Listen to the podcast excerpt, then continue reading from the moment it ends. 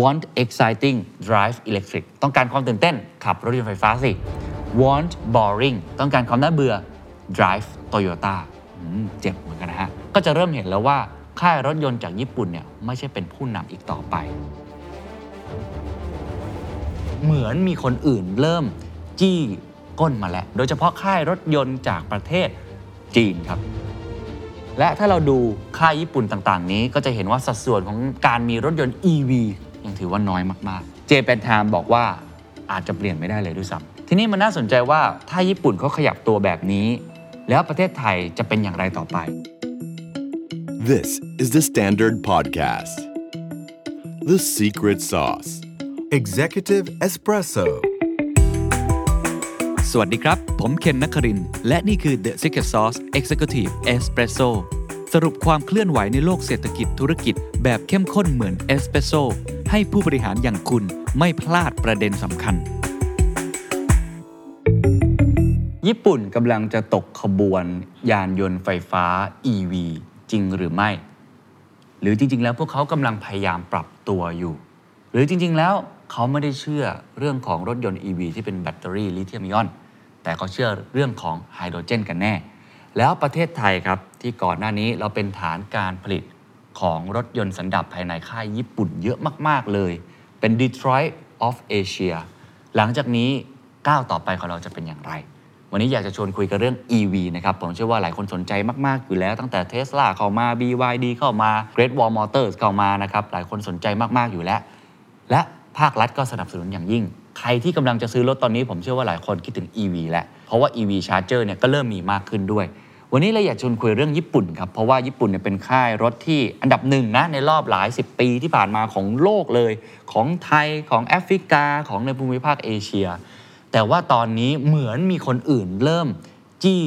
ก้นมาแล้วอ่าเริ่มแคชอัพได้ทัน โดยเฉพาะค่ายรถยนต์จากประเทศจีนครับ โอ้โห ตอนนี้มากันอย่างรุนแรงมากๆ แล้วก็ยอดขายรถยนต์ไฟฟ้าจากจีนเนี่ยพุ่งแรงมากๆ ยิ่งมีเทสลาด้วย เราจะเคยเห็นการปะทะ วาทะกันนะของฝั่งเทสลาหรือว่าของฝั่งรถยนต์จากญี่ปุ่นก็คือโตโยต้าว่าเฮ้ยคุณไม่ปรับตัวหรือเปล่าอะไรแบบไหนอย่างไร หรือถ้ามีการเทียบตัวเลขที่ไม่ใช่แค่ยอดขายอย่างเดียวเนี่ยจำนวนคันเนี่ยไปเทียบเปรียบเทียบเรื่องของกำไรต่อคัน ไปเปรียบเทียบเรื่องของ Market Cap หรือว่ามูลค่าในอนาคตอะไรแบบนี้เป็นต้นนะฮะก็จะเริ่มเห็นแล้วว่าค่ายรถยนต์จากญี่ปุ่นเนี่ยไม่ใช่เป็นผู้นำอีกต่อไป เพราะฉะนั้นน่าสนใจครับว่าเขาทำอะไรกันอยู่ วันนี้ก็เลยอยากจะชวนคุยในเรื่องนี้โดยที่ก็จะมีข้อมูลมาเล่าสู่กันฟังเป็นตัวเลขนะครับ แล้วก็จะมีความเห็นจากสำนักข่าวหลายๆสำนักข่าวรวมทั้งฮีวิตสิทธิเวคินด้วยนะครับที่เป็นผู้เชี่ยวชาญด้านนี้โดยเฉพาะเดี๋ยวจะค่อยๆ ไล่เรียงให้ฟังนะครับ อันดับแรกเราลองไปดูก่อนครับว่าในปีที่ผ่านมาเราเอาแฟกต์มาดูก่อนว่า รถยนต์ค่ายไหนขายดีที่สุด เอาเป็นจำนวนคันนะในปี 2022อ่า เก็บข้อมูลมาตลอด 9 เดือนนะครับ จาก 159 ประเทศก็คือเกือบทั้งทั้งโลกแล้วจาก Focus to Move นะครับ สรุปอย่างนี้ตัวเลขทั้งหมดนี้เป็น Light Vehicle นะต้องย้ำอีกครั้งว่าเป็นรถยนต์ขนาดที่ไม่เกิน 3.5 ตันนะครับทั่วโลกเนี่ย 56.8 ล้านคัน ก็ถือว่าลดลง 5.2%เมื่อเทียบกับปีก่อนหน้า ด้วยโควิด ด้วยอะไรต่างๆ มากมายนะครับ supply chain ด้วย อันดับ 1 เป็น Toyota อยู่ครับ 7.4 ล้านคัน ลบไป 5.2%อันดับ2 Volkswagen Group นะครับ อันดับ3 Hyundai Kia อันดับ 4 Stellantis เป็นบริษัทร่วมทุนระหว่าง Fiat และ PSA ไล่เรียงกันไปแบบนี้เป็นต้นนะครับ สิ่งที่น่าสนใจก็คืออย่างนี้ครับ ในอันดับที่ขึ้นมาเหล่านี้ คนที่มาแรงที่สุดคือเปอร์เซ็นต์การเติบโตสูงที่สุดคือ 165%ผมไม่ทายว่าเป็นแบรนด์อะไรอะใบก่อนว่าเป็นประเทศจีน ใช่แล้วครับ BYD ครับ มาแรงจริงๆ เพราะตอนนี้เขาเป็น ถ้าเทียบกับ Market Cap เนี่ยท็อปทรีของโลกแล้วนะฮะ บริษัท BYD ผู้ผลิตรถยนต์จากจีนครับก้าวขึ้นมาจากอันดับที่ 22 มาอยู่ที่อันดับที่ 13 ครับ โต 165%เช่นเดียวกันครับเทสลาก็โตสูงเหมือนกันนะครับ อยู่ที่อันดับที่ 15 เติบโต 55.8%จะเห็นได้ว่าใน 10 อันดับแรกเอา10 อันดับแรกนะครับ ผู้ผลิตยานยนต์เป็นแบรนด์สัญชาติญี่ปุ่นไปแล้วถึง 4 แบรนด์ ก็คือเขายังครองตำแหน่งอยู่ ผมถึงบอกว่าเขายังมีอำนาจอยู่เขายังเป็นแชมเปี้ยนอยู่นะครับแต่ว่าก็เริ่มมีดาวรุ่งพุ่งแรงที่เป็นรถยนต์ไฟฟ้าจากจีนเข้ามา และถ้าเราดูค่ายญี่ปุ่นต่างๆ นี้ก็จะเห็นว่าสัดส่วนของการมีรถยนต์ EV ในค่ายใหญ่ ๆ อย่างนั้น ยังถือว่าน้อยมากอ่าถ้าเป็นเช่นนี้ไปเรื่อย ๆ เราก็ไม่รู้เหมือนกันว่าค่ายรถยนต์ญี่ปุ่นจะเป็นยังไงต่อไปนะครับ มันมีเรียกได้ว่าเป็นการเสียดสีแล้วกันเป็นเสียงวิพากษ์วิจารณ์ มาจากสื่อมาจากสปอนเซอร์อะไรแบบนี้มันมีงานแข่งรถงานหนึ่งเป็น NASCAR Cup Series ในสหรัฐอเมริกานะครับมีเครื่องบินสปอนเซอร์บินผ่านนะครับ Phoenix Raceway ก็ปกติก็คงไม่มีอะไรนะ มันจะมี banner หรือว่าจะมีสปอนเซอร์ที่เขียนอยู่บนเครื่องบินนั้น แต่เขาเขียนอย่างนี้ประโยคนั้นนะครั้งหนึ่งเขาเขียนแบบนี้เลยว่า want exciting drive electric ต้องการความตื่นเต้นขับรถยนต์ไฟฟ้าสิ want boring ต้องการความน่าเบื่อ drive Toyota อเจ็บเหมือนกันนะฮะ ใครเป็นแฟนค่ายโตโยต้านี่ถือว่าเจ็บนะฮะ และมีจดหมายเปิดผนึกด้วยครับ จากพลเมืองและหน่วยงานต่างๆ ถึงคุณอากิโกะโตโยดะประธานเจ้าหน้าที่บริหารของโตโยต้าเขียนไว้อย่างนี้ครับ แม้ว่าจะยังไม่มีผู้ผลิตรถยนต์รายใดครับ ที่สามารถผลิตรถยนต์ไฟฟ้าได้ตามความต้องการของผู้บริโภคได้ แต่ทำไมโตโยต้าไม่เปลี่ยนอะไรเลย ไม่พยายามที่จะเปลี่ยนแปลง โตโยต้าต้องเปลี่ยนตัวเองให้เร็ว ไม่อย่างนั้นความเสี่ยงอันมหาศาลกำลังจะตามมา เหมือนเป็นเสียงนะที่ออกมาบอกโตโยต้าว่าเปลี่ยนเถอะ ไม่อย่างนั้นคุณอาจจะตกขบวน รถยนต์ไฟฟ้าก็เป็นไปได้ เพราะก่อนหน้านี้โตโยต้าคืออันดับหนึ่งมาตลอดนะครับในเรื่องยอดขายนี่แบ่งตลาดหนึ่งใน3มาตลอดการเลย น่าสนใจว่าเป็นยังไง เพราะว่าก่อนหน้านี้ก็ไม่ใช่ว่าเขาไม่ขยับตัวนะ เรามีอีโคคาร์หลาย 10 ปีก่อนประมาณ 25 ปีที่แล้ว เรามี Toyota Prius ออกมา โอ้โหสื่อได้ว่าตอนนั้นล้ำมากๆนะครับ หรือว่าค่ายจากญี่ปุ่นอื่นๆนิสสันลีฟเอง หรือว่ามิ t ซูบิชิเองก็มี EV รุ่นแรกของตัวเองเช่นเดียวกัน เพราะฉะนั้นญี่ปุ่นเขาก็พยายามปรับตัวอยู่ แต่ว่าทำไมสื่อหรือว่าอ่านักวิเคราะห์มองว่ามันช้าเกินไป น่าสนใจว่ามันเป็นอย่างไรนะครับ การมาถึงของ EV มันมันได้กระแทกอุตสาหกรรมญี่ปุ่น พอสมควรทีเดียว มีข้อมูลอย่างนี้ครับ Japan Time ได้รายงานว่า Honda Motor นะครับซึ่งถือได้ว่าเป็นผู้ผลิตรถยนต์รายใหญ่อันดับ 2 ของประเทศญี่ปุ่นเนี่ยประกาศว่าจะทำการปิดตัวหน่วยงานการผลิตเครื่องยนต์ในเมืองมกกะ จังหวัดโทชิกินะครับภายในปี 2025 แล้วก็จะยุติการผลิตรถยนต์ที่ใช้น้ำมันภายในปี 2040 ซึ่งเป็นส่วนหนึ่งของเรื่องของ climate change นั่นเอง ซึ่งทางคุณเคอิตะอาโอกิครับผู้ที่ทำงานในบริษัทที่จัดหาชิ้นส่วนให้กับโรงผลิตของ Honda Motor ของสาขานี้นะฮะ มากกว่า 3 ทศวรรษได้บอกว่า เขารู้ว่าสิ่งนี้จะเกิดขึ้น ก็คือการเปลี่ยนแปลงนะ แต่มันรวดเร็วกว่าที่เขาคาดคิดไว้มาก เขาคาดว่าการเปลี่ยนแปลงอย่างน้อยจะรอไปถึง 10 ปีอ่าเพราะฉะนั้นอันนี้เป็นสัญญาณหนึ่งเป็นสิ่งหนึ่งว่า เขารู้แหละว่ามันจะเปลี่ยน แต่เขาไม่คิดว่ามันจะรวดเร็วแบบนี้นะครับคำถามก็เลยเกิดขึ้นนะครับ เพราะว่าภาคอุตสาหกรรมยานยนต์มันไม่ได้มีแค่ค่ายรถยนต์ แต่มันมีซัพพลายเออร์เทียหนึ่งเทียสองเทียสามนะครับ ชิ้นส่วนต่างๆ มากมายที่ประกอบเป็นรถยนต์คันหนึ่งเนี่ยถามว่ามันจะเป็นอย่างไรต่อไป เพราะนี่ถือได้ว่าเป็นเสาหลักของประเทศญี่ปุ่นรวมทั้งประเทศไทยด้วยนะฮะ มีซัพพลายเออร์แบบนี้เยอะแยะมากมายเลย เมื่อมันเปลี่ยนผ่าน transition ไปสู่จุดนั้นเนี่ยจะเป็นอย่างไร ก็เลยมีบทวิเคราะห์อันนี้ครับ ซึ่งผมคิดว่าเป็นบทวิเคราะห์ที่น่าสนใจมากครับ จากนิก k กเอเชียเขาบอกว่า 3 อุปสรรคต่อการพัฒนา EV ในประเทศญี่ปุ่นคืออะไรบ้าง เดี๋ยวผมจะปล่อยเสียงของเฮียวิทย์ให้ฟังก่อน แล้วเดี๋ยวเราจะกลับมาพูดคุยกันนะครับว่า3อุปสรรคในมุมมองของนิก k กเอเชียเขามองว่าอย่างไรเฮียก็เป็นผู้ดำเนินรายการของรายการ The Standard Well นะครับ แล้วก็ 8 Minute History นั่นแหละครับ แต่ว่าชาติที่แล้วของเฮียก็เคยทำอุตสาหกรรมรถยนต์มาก่อนนะครับ ในช่วงทศวรรษ 2000 ปี 2000 ถึง 2007 นั่นแหละครับ แล้วก็ทำอยู่กับบริษัทรถยนต์เยอรมัน BMW ขณะเดียวกันก็เป็นกรรมการของสมาคมอุตสาหกรรมยานยนต์แห่งประเทศไทยก็คือ TAIA ไปด้วยนะครับ ก็ ใกล้ชิดกับวงการยานยนต์อยู่จากวันนั้นสู่วันนี้แหละครับ ต้องอไปจุดกำเนิดอย่างนี้นะครับ ว่าจริง ๆ แล้วเนี่ยยานยนต์ที่จะมีจำนวนเป็นมากๆนะครับลงถนนจริงๆเนี่ยหลังสงครามโลกครั้งที่สองนะครับทีนี้ครับหลังจากการจบลงสงครามโลกครั้งที่สองแล้วเนี่ยทั่วโลกเลยก็ตื่นตัวการฟื้นตัวทางเศรษฐกิจ แล้วการฟื้นตัวทางเศรษฐกิจส่วนหนึ่งครับคือการที่มีการตัดถนนเพื่อให้รถยนต์วิ่งมากขึ้น เพราะว่าหลังสงครามโลกครั้งที่2ครับจะพบว่ามีอุตสาหกรรมจำนวนมากมายเนี่ยนะครับทั่วโลก ที่แต่เดิมเนี่ยอาจจะเคยผลิตอาวุธ หรือว่าเคยผลิตยุทธภัณฑ์นะครับไม่ว่าจะเป็นในเยอรมันเองก็ดีในอิตาลีเองรวมถึงในญี่ปุ่นด้วย หลังสงครามโลกครั้งที่ 2 ครับ ทั่วโลกคิดว่าเศรษฐกิจทั่วโลกต้องฟื้นตัวขึ้น และหนึ่งในเทคโนโลยีที่โลกเชื่อว่าน่าจะเข้ามาละเป็นวิถีชีวิตใหม่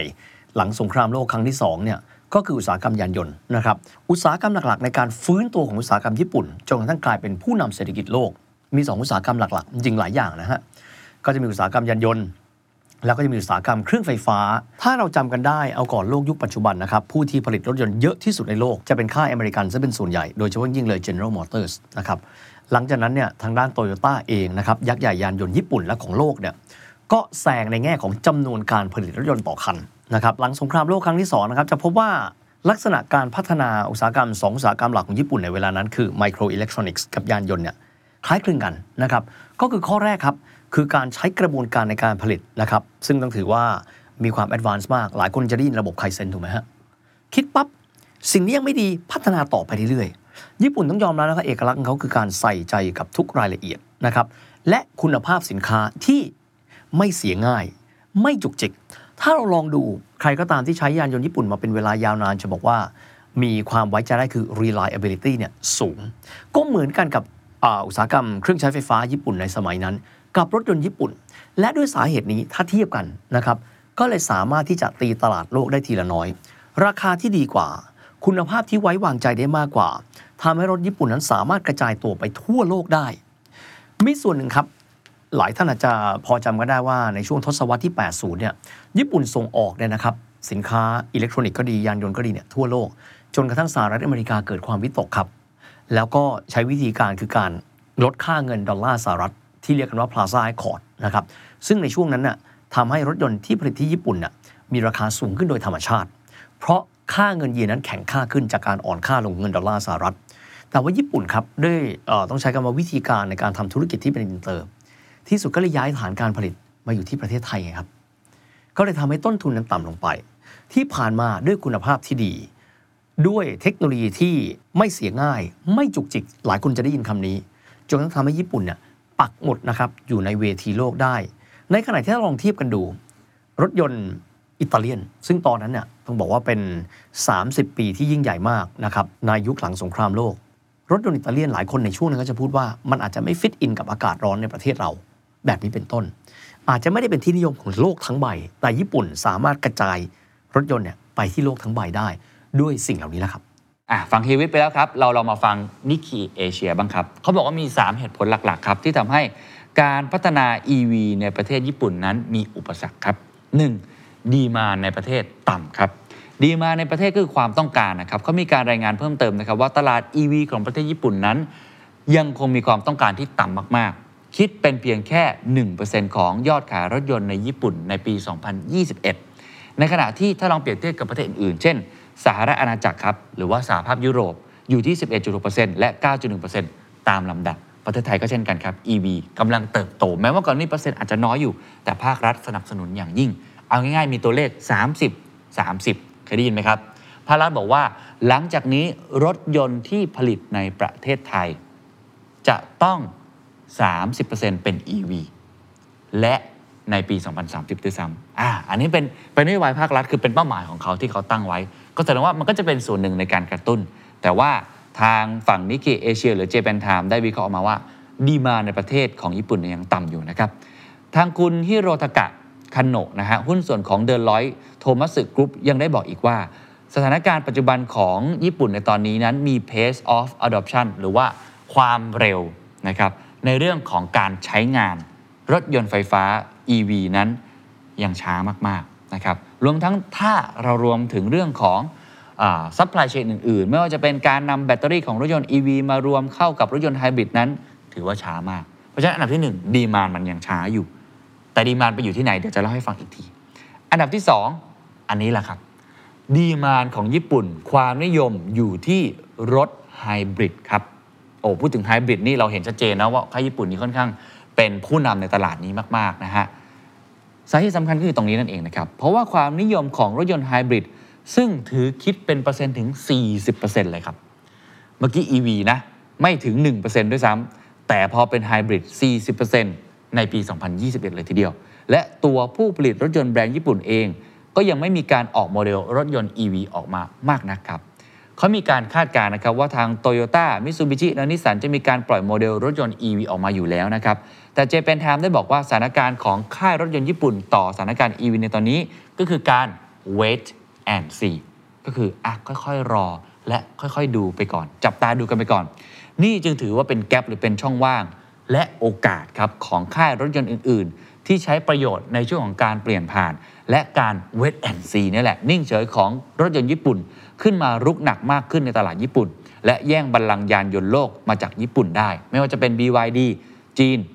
แล้วก็ฮุนไดของเกาหลีใต้ ก็คือคนอื่นเขามองแล้วว่าเฮ้ยญี่ปุ่นยังเวทแอนซีอยู่ เพราะฉะนั้นเราอาศัยช่วงเวลานี้แหละในการช่วงชิงตรงนี้ ทางนิกเกเอเชียนะครับได้รายงานนะครับว่าในปัจจุบันสัดส่วนของผู้ผลิตรถยนต์ไฟฟ้า 90%เป็นของค่ายจีน และค่ายตะวันตก ในขณะที่ทางญี่ปุ่นนั้นครองส่วนแบ่งเพียงแค่ 5%เพียงเท่านั้น กลับกันครับย้อนกลับไปนะลองย้อนกลับไป ถ้าเรามองกรอบเวลาแบบ snapshot ดูเนี่ยเราจะเห็นความเปลี่ยนแปลงซึ่งผมคิดว่าอันเนี้ยจะทำให้เห็นภาพชัดขึ้น ย้อนกลับไปประมาณ 10 ปีที่แล้ว 2010 ถ้าเราดูตลาด ยอดขาย EV ตอนนั้นมีน้อยนิดมากครับ ก็คือมันยังไม่ได้รับความนิยมนะตลาดยังไม่พร้อมนะครับ เป็นแค่หลักหมื่นเท่านั้นในต่อปีนะ ถือได้ว่าเป็นสัดส่วนของค่ายญี่ปุ่นถึง 90%ในตอนนั้นนะยกตัวอย่างเช่น เป็นรถยนต์ไฟฟ้ารุ่นหนึ่งนะครับของ Mitsubishi ที่ผลิตออกมาขายในตลาดเมื่อปี 2009 คือตอนนั้นเนี่ยรถยนต์ EV สัดส่วนมันค่อนข้างน้อย แต่ในความน้อยนั้นเป็นของญี่ปุ่นถึง 90% แต่ดูตอนนี้ครับมันไม่ใช่แล้วครับ ตัวเลขของ EV เมื่อเทียบกับรถยนต์สันดาปภายในนั้น มีสัดส่วนที่เพิ่มขึ้นมากจาก 6%ในปี 2021 ขึ้นมาเป็น 10%ในเดือนพฤศจิกายน 2022 ที่ผ่านมาด้วยซ้ำและถ้าเราไปดูไส้ในของ EV ก็จะพบว่ามันไม่ใช่ค่ายญี่ปุ่นด้วยครับ มันเป็นค่ายเรื่องของจีนและฝั่งตะวันตก อะ อันนี้ก็เป็นอีกสาเหตุหนึ่งนะครับ สาเหตุที่ 3 ครับ ก็คือมันหนักครับ มันแบกอะไรอยู่ครับ คนที่เคยมีความสำเร็จอะไรเป็นแชมเปี้ยนอะไรอยู่ มันมีความสำเร็จตรงนั้นที่ต้องแบกรับอยู่ และมันเปลี่ยนผ่านได้ อาจจะมีอุปสรรคมากกว่า นั่นก็คือ โครงสร้างของอุตสาหกรรมที่อาจจะปรับเปลี่ยนได้ยากกว่าประเทศอื่นๆคือลองนึกภาพแบบนี้นะครับว่าโครงสร้างอุตสาหกรรมยานยนต์ในญี่ปุ่นเป็นพีระมิดเจ้าของแบรนด์เนี่ยคือคนที่อยู่บนสุด อ่า เป็นยอดปลายพีระมิดเนาะ แล้วก็ พอลงมาจากยอดของสามเหลี่ยมเนี่ยมีซัพพลายเออร์ผู้ผลิตเจ้าต่างๆ เต็มไปหมดเลยนะครับ เป็นเรื่องของ Tier 1 Tier 2 Tier 3จะเป็นคนที่ทำเรื่องของ interior ภายในทำเครื่องยนต์กลไก อาจจะเป็นเบาะอาจจะเป็นกระจกอะไรแบบนี้เป็นต้นนะโครงสร้างดังกล่าวนั้นถูกก่อสร้างขึ้นมาในยุคทองของญี่ปุ่นนะครับในการผลิตรถยนต์สันดาปภายใน การเปลี่ยนผ่านอย่างรวดเร็วไปสู่ EV ก็เลยทำให้โครงสร้างอุตสาหกรรมของผู้ผลิตชิ้นส่วนรถยนต์ของญี่ปุ่นที่มีอยู่เดิมนั้น เหมือนก็ถูกผลกระทบไปด้วย ค่ายรถยนต์ญี่ปุ่นบางเจ้าจึงไม่สามารถที่จะเปลี่ยนผ่านได้ หรือเปลี่ยนได้ยาก Japan Times บอกว่าอาจจะเปลี่ยนไม่ได้เลยด้วยซ้ำคือมันยึดถือหรือมันมีความสำเร็จหรือมันมีซัพพลายเออร์ที่เราต้องประคองไปด้วยกันแบบนั้นเป็นต้น เหมือนกับเรือลำใหญ่ครับ พอมันเจออน้ำแข็งนะ ที่มันโอ้โหใหญ่มากๆเลยเหมือนไททานิกเนี่ยกว่าจะเลี้ยวซ้ายเลี้ยวขวาทีมันใช้เวลารถบรรทุก เจอโค้งทีเดียวที่มันเร็วมากๆ อาจจะใช้เวลาในการเลี้ยว นอกเหนือจากนั้นครับอุตสาหกรรมยานยนต์ยังถือว่าเป็นกระดูกสันหลังของประเทศญี่ปุ่นด้วย เพราะฉะนั้นการจะเปลี่ยนทีนึงเนี่ยมันเหมือนเปลี่ยนกระดูกสันหลังเลยอ่ะมันเลยต้องคิดให้ดีๆนะครับเพราะว่าเปลี่ยนเร็วเกินไป ก็อาจจะทำร้ายซัพพลายเออร์เดิมๆ คนที่ทำในธุรกิจเดิมๆ ก็เป็นไปได้นะครับ ต้องอย่าลืมด้วยนะครับ อีกเหตุผลหนึ่งก็คือ EV ไม่ใช่ทางเลือกเดียวของรถยนต์อ่ามันมีอื่นๆอีกด้วยนะ ไอ้คำว่าพลังงานสะอาด Green Energy ไม่ได้มีแค่ EV ครับ ญี่ปุ่นครับเขาค่อนข้างเชื่อเรื่องนี้มากๆ ก็คือเทคโนโลยีที่เรียกว่าไฮโดรเจนอ่าเขาค่อนข้างเชื่อเรื่องนี้มาก ซึ่งการเดินเกมของญี่ปุ่นนั้นเป็นอย่างไรลองไปฟังเฮียวิทย์ดูครับ ในเรื่องของการเปลี่ยนแพลตฟอร์มพลังงานนะครับขอเรียกว่าแพลตฟอร์มพลังงานแล้วกัน จากเดิมเนี่ยเขาเรียกว่ารถสันดาปภายในคือ ICE Internal Combustion Engine นะครับ อยู่กับโลกนี้มาเป็นเวลายาวนานแล้ว ตั้งแต่สมัยเฮนรี่ฟอร์ดหรือแม้กระทั่งว่าคาร์ลเบนซ์ กอตต์ลีบ เดมเลอร์โน่นนะครับ ต้องยอมรับนะครับว่าเทรนด์ใหม่ EV มาแรงจริงครับ แต่ว่าก่อนที่จะไปดูว่าตกเทรนด์หรือไม่อย่างไร ต้องมาดูแบบนี้ครับ ทั่วโลกครับ สัดส่วนยานยนต์ที่เป็นยานยนต์ไฟฟ้าทั่วโลก ถือว่าน้อยมากอยู่นะครับ ไม่ได้บอกจะไม่เกิดขึ้นนะครับแต่หลายคนเชื่อว่ามันเป็นเทรนด์ที่แต่ละประเทศเนี่ยมีสัดส่วนของยานยนต์ไฟฟ้าจำนวนเยอะมากแล้ว นะครับและหลาย ๆ ครั้งก็จะหยิบยกประเทศที่มีสัดส่วนของยานยนต์ไฟฟ้าที่มี 22%ของรถที่วิ่งทั้งหมดในประเทศเขา นั่นก็คือนอร์เวย์ครับ แล้วก็หยิบยกนอร์เวย์มาว่าเป็นประเทศหลัก ยอดขายรถยนต์ในปีที่แล้วนะครับ นอร์เวย์เนี่ยมีรถ EV มากที่สุด เป็นสัดส่วนเยอะที่สุดเลย 87%ของตลาดทั้งหมด แต่นั้นเป็นภาพเดียวนะครับ เราไปดูตลาดประเทศอื่น ๆ ครับ จะพบว่าประเทศหลัก ๆ ของโลกยังคงขายรถยนต์ ICE สันดาปภายใน เป็นสัดส่วนที่เยอะกว่ายานยนต์ไฟฟ้าอย่างมหาศาล จะมีจำนวนน้อยมากนะครับที่สัดส่วนของยานยนต์ไฟฟ้าเนี่ยถึง 10%นะครับและถ้าเกิดว่าเราลองไปดูนะครับว่าทั่วโลกเลย สัดส่วนของรถยนต์ที่วิ่งอยู่บนท้องถนนร่วมกับ EV ไปแล้ว จะมีแค่นอร์เวย์ประเทศเดียวที่มีสัดส่วน 22%ประเทศที่ใกล้เคียงครับ เช่นเนเธอร์แลนด์เบลเยียม สัดส่วนยังไม่ถึง 5%เลยนะครับ ไม่ได้บอกว่ายานยนต์ไฟฟ้าจะไม่เกิดครับ แต่กำลังจะพูดว่า เทรนด์ยานยนต์ไฟฟ้ายังคงอีกยาวไกล กว่าที่จะเดินหน้าและทดแทน ICE ได้นะครับการที่จะบอกว่าตกเทรนด์เราอาจจะมองว่าณเวลาเนี้ยการเดินทางยานยนต์ไฟฟ้าเนี่ยเดินทางมาจนถึงจุดปลายละกำลังจะสิ้นสุดยุค ICE แต่จริง ๆ แล้วมันไม่ใช่นะครับ เพราะว่าการเดินทางของยานยนต์ไฟฟ้าตอนเนี้ยพูดง่ายๆถ้าเราดูจากตัวเลข ไม่ได้มองจากความคิดเห็นใดๆนะฮะมองจากตัวเลขจะพบว่านี่มันเป็นเพียงแค่ก้าวเริ่มต้น แน่นอนครับว่าในการขยับขั้นต่อไปจะเป็นการขยับแบบทวีคูณหรือ exponential ไม่ได้ค่อย ๆ เติบโต แต่ยังไงก็ตามต้องบอกว่าณเวลานี้เนี่ยทั่วโลกก็คงกำลังมองอยู่แล้วครับว่า แต่ละฝ่ายจะเริ่มต้นมีการที่จะเปลี่ยนแพลตฟอร์มจาก ICE ไปเป็น EV ได้เร็วขนาดไหน และด้วยวิธีการอะไร อีกส่วนหนึ่งครับ ระหว่างการเปลี่ยนผ่านเนี่ยแน่นอนว่าเทคโนโลยีใหม่ๆเกิดขึ้นทุกวัน ดังนั้นทุกค่ายครับก็คงจะมองอยู่ว่าเฮ้ยเราจะมีเทคโนโลยีอะไรใหม่ ๆ มาบ้าง ญี่ปุ่นเองครับก็เช่นเดียวกัน ถ้าจะบอกว่าญี่ปุ่นตกขบวนก็คงจะไม่จริงสัทีเดียว เพียงแต่ว่าหลายคนอาจจะมีการมองภาพเรื่องการเปลี่ยนเป็น EV อะด้วยจังหวะที่มันเร็วช้าไม่เท่ากัน เพียงแต่จังหวะการเดินของญี่ปุ่น ผมขออนุญาตแบบนี้ครับว่าประเทศใดก็ตามที่สามารถที่จะเปลี่ยนแพลตฟอร์มได้เร็ว ส่วนใหญ่แล้วจะเป็นประเทศที่ เช่น ไม่มีอุตสาหกรรมยานยนต์ภายในประเทศเขาอะยกตัวอย่างเลยนะครับ เช่นนอร์เวย์ไม่มีบริษัทผลิตรถนอร์เวย์การที่คนนอร์เวย์จะสามารถเปลี่ยนรถครับจากเดิมเนี่ย สันดาปภายในมาเป็น EV สามารถทำได้เมื่อรถคันเก่าของตัวเอง ถึงอายุที่ต้องเปลี่ยน ก็นำเข้ารถเข้ามา รัฐบาลให้แรงจูงใจ incentive ก็จะกลายมาเป็นเปลี่ยนเป็นรถไฟฟ้าได้ทันที ขณะที่ประเทศที่มีอุตสาหกรรมยานยนต์ดั้งเดิมอยู่ พูดง่ายลงหลักปักฐานไปแล้วเนี่ยการเปลี่ยนเป็นอุตสาหกรรมใหม่ ใช้เวลานานกว่า อันนี้โดยธรรมชาติ ญี่ปุ่นเองก็เช่นเดียวกันละครับ จริง ๆ แล้วคำว่ายานยนต์ที่เป็นไฮโดรเจน ต้องบอกนะครับว่ารถยนต์ไฮโดรเจนมี 2 ประเภทนะครับ คือรถยนต์ที่เป็นพลังงานไฮโดรเจน และเติมเข้าไปผ่านเซลล์เชื้อเพลิง fuel cell เดี๋ยวจะอธิบายฟัง กับอีกประเภทหนึ่งครับ คือใช้ไฮโดรเจนเหลว liquid hydrogen สัญลักษณ์นะครับเป็นตารางธาตุว่า H2 เป็นของเหลวเติมเข้าไปในเครื่องยนต์ที่เป็นสันดาปและเผาไหม้ไฮโดรเจนเหลว สิ่งเหล่านี้ไม่ได้เกิดขึ้นมาใหม่นะครับ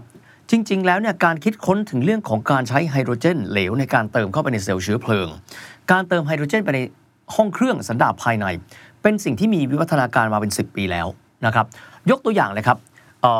สมัยที่เฮียทำงานที่บริษัท BMW นะครับในช่วงทศวรรษที่ 2000 จะมีรถที่เขาเรียกกันว่า clean energy sober energy เป็นรถที่มีการใช้พลังงานไฮโดรเจนเหลว คือ H2 นะครับก็คือไฮโดรเจน 2อะตอม ใส่เข้าไปในคูลิ่งแทงนะครับทำให้อุณหภูมิเนี่ยอยู่ในจุดเยือกแข็งต่ำกว่าอ่าลบ262อ่าเซนติเกรดนะครับใส่คูลิ่งแทง จากนั้นเข้าไปในเครื่องสันดาปภายในสามารถวิ่งออกมาได้ พอทำปฏิกิริยากับออกซิเจน ก็จะกลายมาเป็น H2O หรือว่าน้ำที่ปลายท่อ สิ่งเหล่านี้เนี่ยไม่ได้เกิดขึ้นมาใหม่นะครับ จริงๆวิวัฒนาการกันตั้งแต่ทศวรรษที่ 90 เริ่มต้นที่ 2000 ไปแล้ว fuel cell ครับเซลล์เชื้อเพลิง ก็มีมานานแล้วเช่นเดียวกันนะครับและสิ่งเหล่านี้ถ้าเรามองย้อนกลับไปยุคก่อนที่จะเป็น EV ในยุคปัจจุบันจะพบว่าหลายค่ายคุยกันเหมือนที่เราคุยกันตอนนี้แหละครับแพลตฟอร์มไหนดีที่สุด เพื่อทำให้โลกเราเนี่ยมีการปล่อยมลพิษให้น้อยที่สุด คิดมาตั้งแต่แบบนี้ละ EV ไหมไฮโดรเจนไหมเซลล์เชื้อเพลิงไหมคิดกันมาครับ แต่ว่าการจะคิดเนี่ย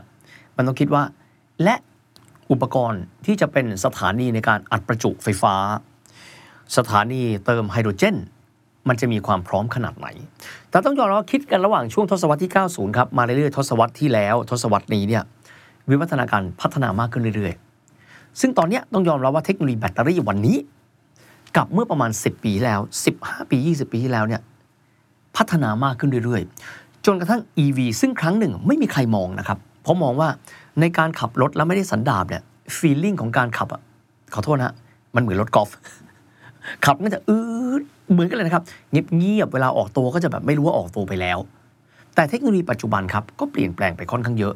หลายค่ายเลยเริ่มต้นเอามา เอ้า EV ใช่ไหม มอเตอร์ครึ่งหนึ่งเอนจินหรือเครื่องสันดาปภายในก็มาประกบกัน ก็จะกลายเป็นรถไฮบริดอย่างที่เราได้ยิน ค่ายต่างๆ ก็ explore กันมา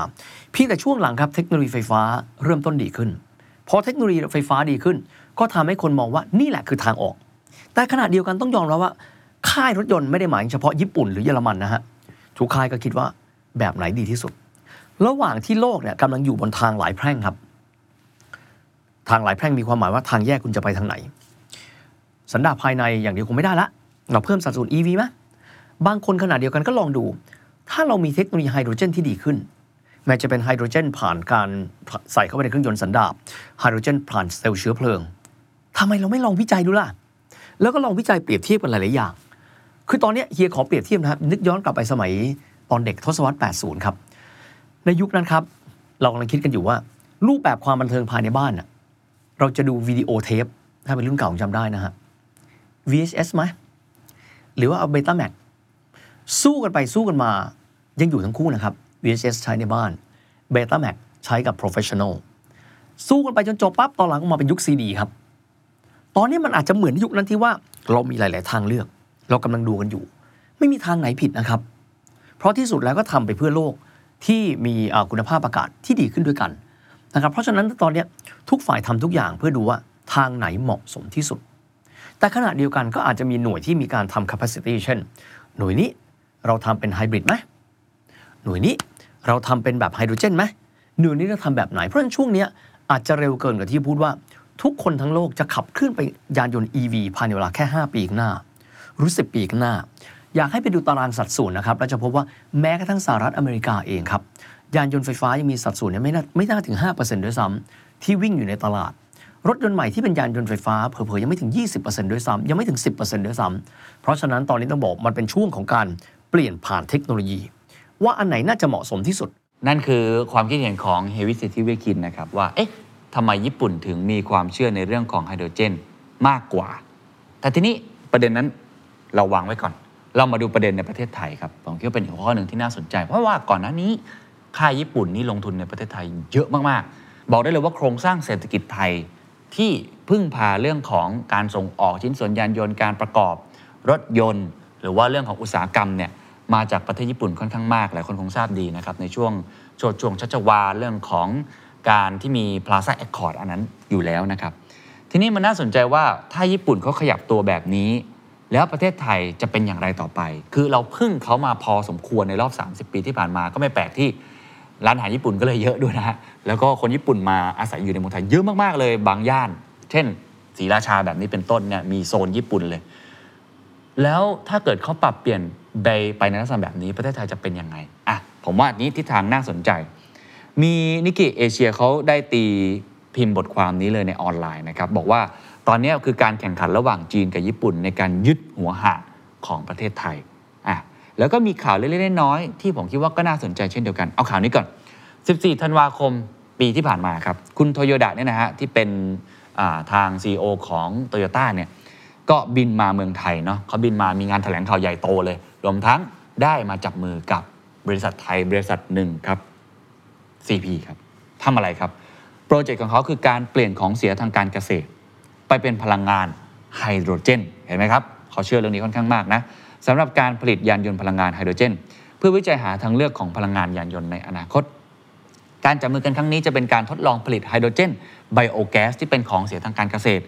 โดยไฮโดรเจนดังกล่าวครับจะถูกเปลี่ยนกลายเป็นเชื้อเพลิงนะของรถบรรทุกของ CP เพื่อลดการปล่อยคาร์บอน นอกจากนี้ครับเขายังมีการแถลงข่าวด้วย คุณอากิโอโตโยดะได้เปิดเผยคำพูดที่มีความหมายต่อประเทศไทยมาก ๆ นะ เขาบอกว่าอนาคตของโตโยต้าและประเทศไทยนั้นยังคงสว่างไสว very bright อ่าและจะสว่างสวัยไปเรื่อยๆ ก็บอกว่า only going to get brighter โดยส่วนตัวแล้วประเทศไทยเนี่ยเปรียบเสมือนเป็นบ้านหลังที่ 2 ของผมเลยอ๋อเป็น home away from home ถ้าผมไม่ต้องอยู่ญี่ปุ่น ผมก็จะอยู่ที่นี่แหละอะบอกรักเลยนะฮะ ก็แสดงให้เห็นถึงสายสัมพันธ์ต่างๆ ของทางประเทศญี่ปุ่น รวมทั้งของทางโตโยต้านะครับ ทางโตโยต้าและกลุ่มบริษัทได้มีการจ้างพนักงานถึง 275,000 คนในประเทศไทย ข้อมูลจาก Japan External Trade Organization ประมาณการนะครับคิดว่าเป็นถึง 4%ของ GDP ของประเทศ อีกทั้งเงินลงทุนของญี่ปุ่นครับคิดเป็นถึง 32%ของตัวเลข FDI หรือว่าการลงทุนแบบ Foreign Direct Investment ในประเทศไทยในเดือนมีนาคม 2022 ที่ผ่านมาเลยทีเดียว แต่ว่าญี่ปุ่นเองครับแม้ว่าจะประกาศอะไรต่างๆ มากมายความร่วมมือ หรือว่าปิกอัพไฟฟ้า เขากำลังเจอคู่แข่งเหมือนกัน ซึ่งอันนี้ถ้าถามผมในมุมมองประเทศไทย ก็อาจจะเป็นข่าวดีถูกไหมมีคนที่อยากจะแย่งชิงเรา เราเนื้อหอมอาจจะพูดอย่างนั้นก็ได้ ก็คือค่ายรถยนต์จากประเทศจีนนั่นเอง คู่แข่งสำคัญครับเดือนกันยายนที่ผ่านมาผมก็เคยเล่าข่าวนี้ไปแล้วเนาะไม่ว่าจะเป็น Foxconn ได้ประกาศที่จะสร้างโรงงานผลิตรถยนต์ EV ในประเทศไทยภายในปี 2024 หรือว่าเรื่องของอ BYD ที่มาลงทุนในโครงการนิคมอุตสาหกรรมของคุณจรีพร WHA ก็ถือได้ว่าเป็นข่าวที่น่าสนใจนะครับ คุณเดวิด นาร์โดนนะครับ CEO ของ WHA Industrial Development Division ได้บอกว่าไอ้การมาของ BYD แบบเนี้ยแสดงถึงความเอาจริงของประเทศจีน ในการที่จะเป็นผู้นำในเรื่องของยานยนต์ไฟฟ้า โดยเฉพาะในประเทศไทย ประเทศไทยของเรานั้นยังมีซัพพลายเชนอุตสาหกรรมยานยนต์ที่พร้อม แล้วก็รอคอยที่จะต้อนรับต่างประเทศที่ต้องการลงทุนอย่างเต็มที่ทั้งชิ้นส่วนยานยนต์ที่นั่งระบบภายใน และองค์ประกอบทุกอย่างที่เกี่ยวข้องกับรถยนต์ ดังนั้นการที่จีนต้องการที่จะแข่งขันกับญี่ปุ่นให้ได้ จำเป็นที่จะต้องใช้ซัพพลายเออร์เดียวกัน ก็คือซัพพลายเออร์ที่มีอยู่ของประเทศไทยตลอด 30 ปีที่ผ่านมา เพราะฉะนั้นก็จะเห็นได้นะครับว่าอยู่ที่ประเทศไทยแหละว่าจะรับมือหรือว่าปรับตัวต่อโอกาสที่เข้ามาตรงนี้อย่างไร เพราะว่าซัพพลายเออร์ที่มีอยู่หรือว่าซัพพลายเชนทั้งหมดของรถยนต์สันดาปภายในจากญี่ปุ่นเนี่ยเราก็อาจจะต้องปรับตัวบ้างให้เข้ากับ EV แบบใหม่ จากจีนแบบนี้เป็นต้น หรือว่าแม้แต่การที่ไปอีกทิศทางหนึ่งของญี่ปุ่น ไม่ว่าจะเป็นเรื่องของไฮโดรเจนอะไรต่างๆ เราก็ต้องดูว่าเขาจะปรับตัวอย่างไร แต่บางอย่างก็น่าจะเป็นโอกาสได้นะครับ เราดูจีนและเราเห็นจีนมา ซึ่งเป็นทิศทางที่ positive พอสมควรเนี่ยญี่ปุ่นจริง ๆ นอกจากโตโยต้าเมื่อกี้แล้วค่ายอื่นๆก็มีเหมือนกันนะครับโซนี่ครับได้ประกาศว่าจะขยายการลงทุนในการสร้างชิป อันนี้อาจจะนอกเหนือจากเรื่องของรถยนต์เนาะสร้างชิปนะครับภายในประเทศไทยเพิ่มขึ้น 70%และเพิ่มการจ้างงานเป็น 3,000 คนจากพันคนภายในปี 2024 Honda ประกาศไปในเดือนพฤศจิกายนครับว่าจะเริ่มทำการผลิต Mass Production รถยนต์ไฟฟ้า SUV ในประเทศไทยภายในปี 2023 เดนโซครับผู้ผลิตชิ้นส่วนรถยนต์จากประเทศญี่ปุ่น เพื่อตอบสนองความต้องการของผู้ผลิต EV ภายในปี 2024 ถึง 2025 ก็ถ้าดูข่าวทั้งหมดเราก็จะเริ่มเห็นทิศทางนะครับว่า ก็มีการเปลี่ยนผ่านทั้งค่ายจากญี่ปุ่น ค่ายจากจีน นี่ผมยังไม่ได้พูดถึงค่ายยุโรปนะค่ายยุโรปจริงก็มีทิศทางที่น่าสนใจมากทีเดียว เราลองไปดูตัวเลขของประเทศไทยสักเล็กน้อยแล้วกันว่าเป็นยังไงนะครับ หลายคนก็บอกว่ากลัวประเทศไทยตกขบวนเนาะ ไปดูตัวเลขแฟกก็ ถ้าดูการดึงดูดการลงทุน โดยตรง FDI ทางนิกเกเอเชียเขาทำเป็นตัวเลขออกมาให้ดูง่ายๆในเป็นกราฟจะเห็นนะครับว่า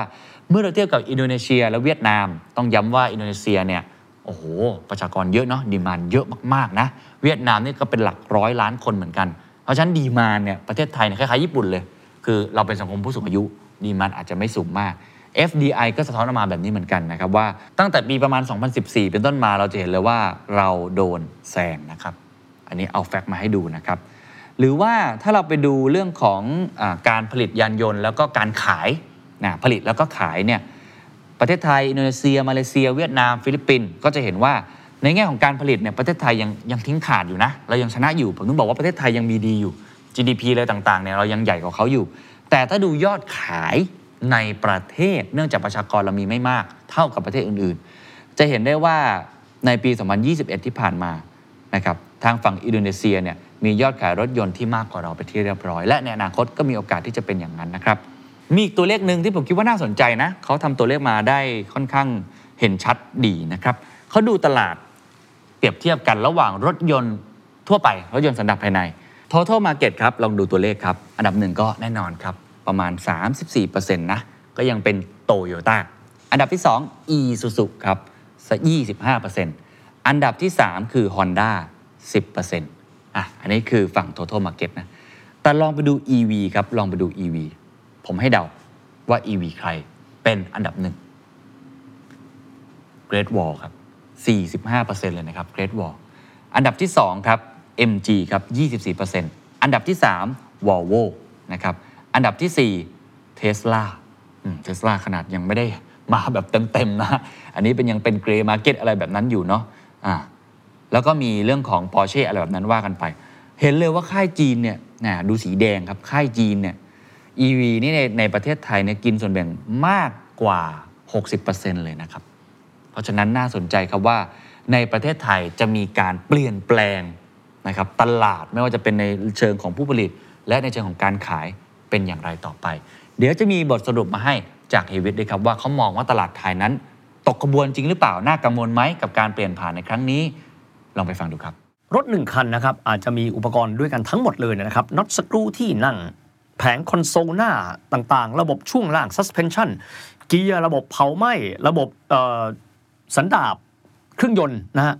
ต่างๆ ระบบส่งกำลัง ทั้งหมดรวมแล้วเนี่ยประมาณพันกว่าชิ้น 2,000 กว่าชิ้นนะครับ เครื่องยนต์ครับ ถือว่าเป็นส่วนหนึ่งของทั้งหมดที่พูดถึงนะครับ การเปลี่ยนแพลตฟอร์ม มีความหมายเปลี่ยนจากตัว Engine คือเครื่องยนต์สันดาปภายใน กลายเป็นมอเตอร์ ก็คือมอเตอร์ไฟฟ้า ประเด็นคือแบบนี้ครับ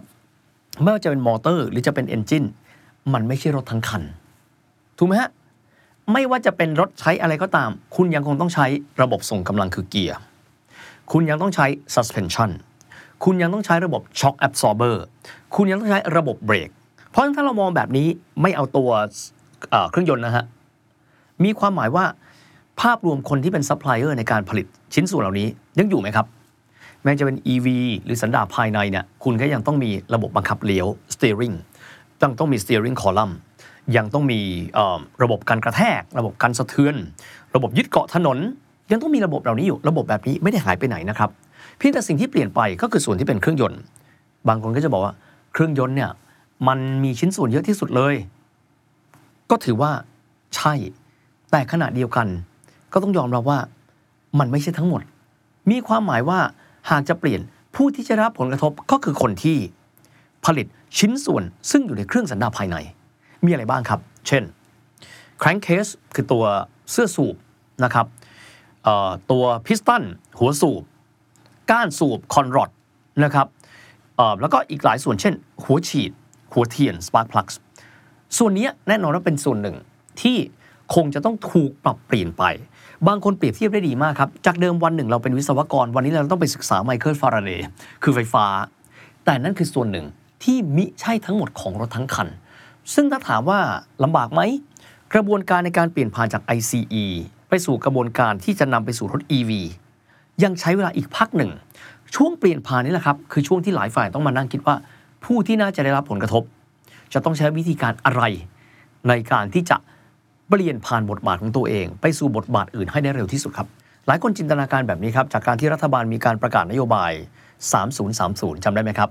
คือภายในปี 2030 คืออีก 7 ปีข้างหน้า สัดส่วนของการผลิตรถยนต์ภายในประเทศของเรา ซึ่งแต่ละปีจะมีศักยภาพประมาณ1ล้าน5แสนคันถึง2ล้านคัน 30%ของส่วนนั้น ต้องเป็นรถ EV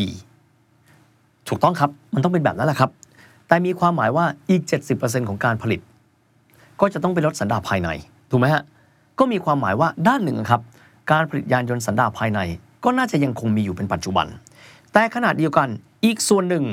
ระบบการผลิตไม่ว่าจะเป็นของค่ายใดก็ตาม คงต้องมีการ diversify หรือขยายออกไป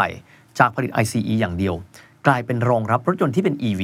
หรือแม้กระทั่งรถยนต์ที่เป็นไฮบริด เพิ่มเติมเข้าไปด้วย เพราะมีความหมายว่ามันมีช่วงเวลาครับ ที่ผู้ประกอบการเช่นกรณีบ้านเราอย่างเงี้ยเราไม่มีแบรนด์รถยนต์ในประเทศ เราเป็นอ่อ supplier industry คือผู้ผลิตชิ้นส่วน ส่วนที่ยังคงมีอยู่ก็คงจะเดินหน้าต่อไป ส่วนที่อาจจะต้องมีการเปลี่ยนแพลตฟอร์ม ก็คงจะต้องมาเริ่มคิดแล้วว่าจะเปลี่ยนกันอย่างไร พูดง่ายเรามีช่วงเวลาเพียงพอในการที่จะปรับตัวนำไปสู่การที่เราจะไปอยู่โลกอีกส่วนหนึ่ง และต้องคิดแบบนี้นะครับว่า ประเทศเรามีเสน่ห์อย่างหนึ่ง ถึงแม้ว่าหลายคนจะบอกว่าเราไม่มีรถยนต์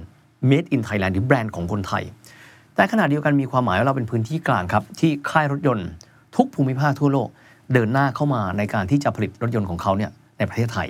ทั้งนี้รวมถึงยักษ์ใหม่ ซึ่งเป็นยักษ์ใหญ่ด้วย นั่นก็คือจีน ซึ่งตอนนี้ก็มาหลายค่ายมากๆนะครับชัดเจนก็คือ Morris Garage หรือว่า MG แล้วก็ทางด้านของ Great Wall Motors 长城汽车หรือว่า比亚迪 หรือว่า BYD แบบนี้เป็นต้น ก็มีความหมายว่า supply ระบบนิเวศของ supply chain ของเราเนี่ยใหญ่ขึ้น และ supply chain เองก็คงจะได้เรียนรู้ว่าการผลิต EV ซึ่งตอนนี้ต้องบอกนะครับว่าค่ายจีนเองเขายังไม่ได้ผลิต EV ในประเทศเรานะครับ ยังเป็นการนำเข้าภายใต้ FTA กันอยู่ แต่ถ้าเราดู lead time ครับติ๊ต่างก็เป็น 7 ปี 10 ปี ช่วงนี้น่าจะเพียงพอในการที่ซัพพลายเออร์ที่ทำให้ญี่ปุ่นซัพพลายเออร์ที่ทำให้ให้จีนซัพพลายเออร์ที่ทำให้ยุโรป เรียนรู้ไปพร้อมกันว่าเราจะเดินหน้าต่อไปยังไงครับ เราคุยกันมาเรื่องเทคโนโลยีเยอะนะครับ ต้องยอมรับว่าเทคโนโลยีเองเนี่ยโดยปกติแล้วเนี่ยค่ายรถยนต์ต่างชาติจะมีการระบุสเปคมาอยู่แล้ว ว่าต้องการอะไร เราผลิตไปด้วย พร้อมกัน supply chain หรือว่า supplier ที่มีความสามารถก็จะพูดคุยว่าควรที่จะมีการปรับเปลี่ยนเพื่อให้เหมาะสมเนี่ยอย่างไรบ้างนะครับ เรื่องเทคโนโลยีเป็นเรื่อง hard fact ครับทำงานร่วมกัน มีตัวบ่งชี้ชัดเจนนะครับแต่สิ่งที่สำคัญที่เราลืมไม่ได้นะครับ ที่ทำให้ประเทศไทยเป็นจุดดึงดูดของนักลงทุนมากมาย คือ แรงงานฝีมือของคนไทยครับนะครับเพราะว่าเรื่องแรงงานเราไม่สามารถที่จะย้ายจากประเทศกอไปประเทศขอได้เลย เพราะว่าไม่ใช่คนทุกคนครับ สามารถที่จะประกอบรถยนต์ได้ในทันที หลายคนมองอุตสาหกรรมรถยนต์ว่าเหมือนเลโก้นะครับ เอาตัวต่อนี้แปะเข้าไปไม่ใช่นะครับ ต้องอาศัยฝีมือในการประกอบ มากพอสมควร ไม่ใช่ต่อเป็นชิ้นชิ้นชิ้นชิ้นดังนั้น ประเทศที่มีทักษะฝีมือแรงงานที่มีความละเอียดละออมากกว่านะครับมีความพร้อมมากกว่า จะเป็นประเทศที่สามารถดึงดูดการลงทุนได้นะครับเพราะเวลา supply chain ครับมาจากต่างประเทศจะมีหลายวิธี เช่น ใช้ supply chain สัญชาติไทย บางครั้งเจ้าของแบรนด์นำเอา supply supplier ของตัวเองจากประเทศเขา เข้ามาลงทุนในประเทศไทยนะครับซึ่งเป็นหลักการทั่วไป โดยเฉพาะชิ้นส่วนที่มีความซับซ้อนสูงนะครับ เขาก็จะดึงเอาเข้ามาเพื่อที่ว่าในช่วงต้น เขาจะได้รู้ว่าชิ้นส่วนที่มีความซับซ้อนสูงเนี่ยเขาใช้ supply ที่เขารู้มือกันมาก่อน ก่อนที่จะเข้ามาแล้วก็ถ่ายแทถ่ายทอดเทคโนโลยีให้กับคนไทยต่อไป ถามว่าเรายังมีศักยภาพไหมถ้าเราไม่มีเนี่ยค่ายรถยนต์ใหม่ๆ เช่นกรณีของค่ายจีนก็คงไม่มาลง ค่ายรถยนต์ที่มีเทคโนโลยีสูงหลายค่ายนะครับเช่นค่ายยุโรปเช่นกรณี BMW เองเนี่ยก็คงจะไม่เดินหน้าในการที่จะขยายโมเดลไม่ว่าจะเป็นรถยนต์ ICE เดิม รถยนต์ไฮบริดในประเทศไทย รวมถึงค่ายญี่ปุ่น ซึ่งถือได้ว่าเป็นพันธมิตรกับไทยมาเป็นเวลายาวนาน แล้วก็ยังคงเดินหน้าในการขยายโมเดลใหม่ๆอยู่เนี่ยต่อเนื่องด้วยครับ แล้วเชื่อไหมครับ เราคุยกันวันนี้อีก 3 ปี ยานยนต์ไม่จะเป็นไฟฟ้าไฮโดรเจน หรือแม้ทั้งสิ่งที่เรายังไม่เคยเห็นในวันนี้ มันอาจจะเกิดขึ้นมาอีกก็ได้ครับก้าวจากวันนี้เดินไปในอนาคตเนี่ยจะเป็นการเดินแบบสองขา มีความหมายว่าสัดส่วนยานยนต์ไฟฟ้าจะเติบโตขึ้นเรื่อยๆ แต่ขณะเดียวกันสิ่งที่เป็น ICE สันดาปภายใน ต้องเดินคู่ไปด้วยนะครับ เพราะว่า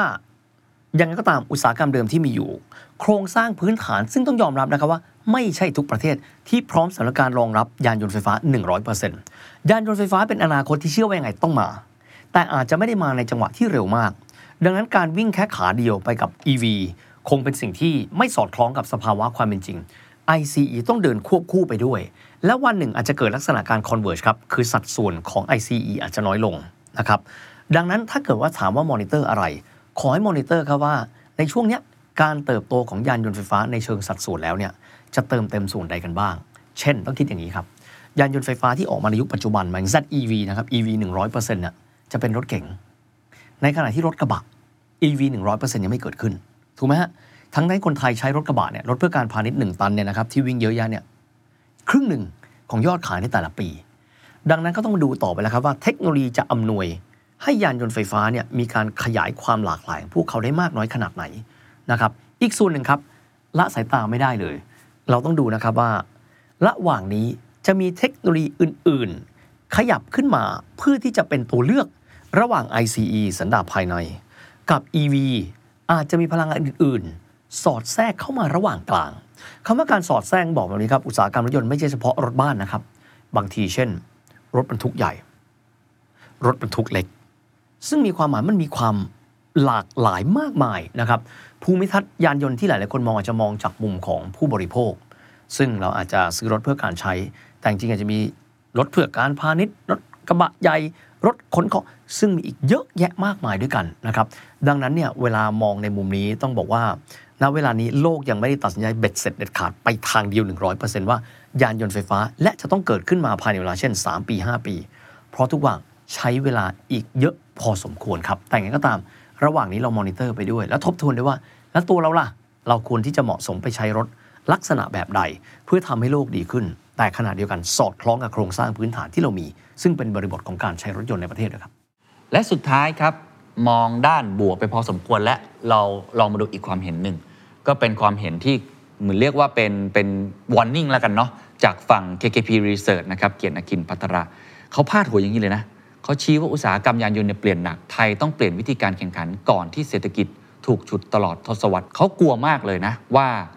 ไทยเสียเปรียบคู่แข่งมาก ๆ ในตลาดรถยนต์ EV นะฮะไม่ว่าจะเป็นดูเหตุผลนี้ครับเขาบอกไทยอาจจะไม่ใช่ฐานการผลิตของรถยนต์ในอนาคตพูดอย่างนี้เลยนะเขาบอกมูลค่าเพิ่มหลักกว่า 30%ของรถยนต์ไฟฟ้า คือแบตเตอรี่ลิเธียมไอออน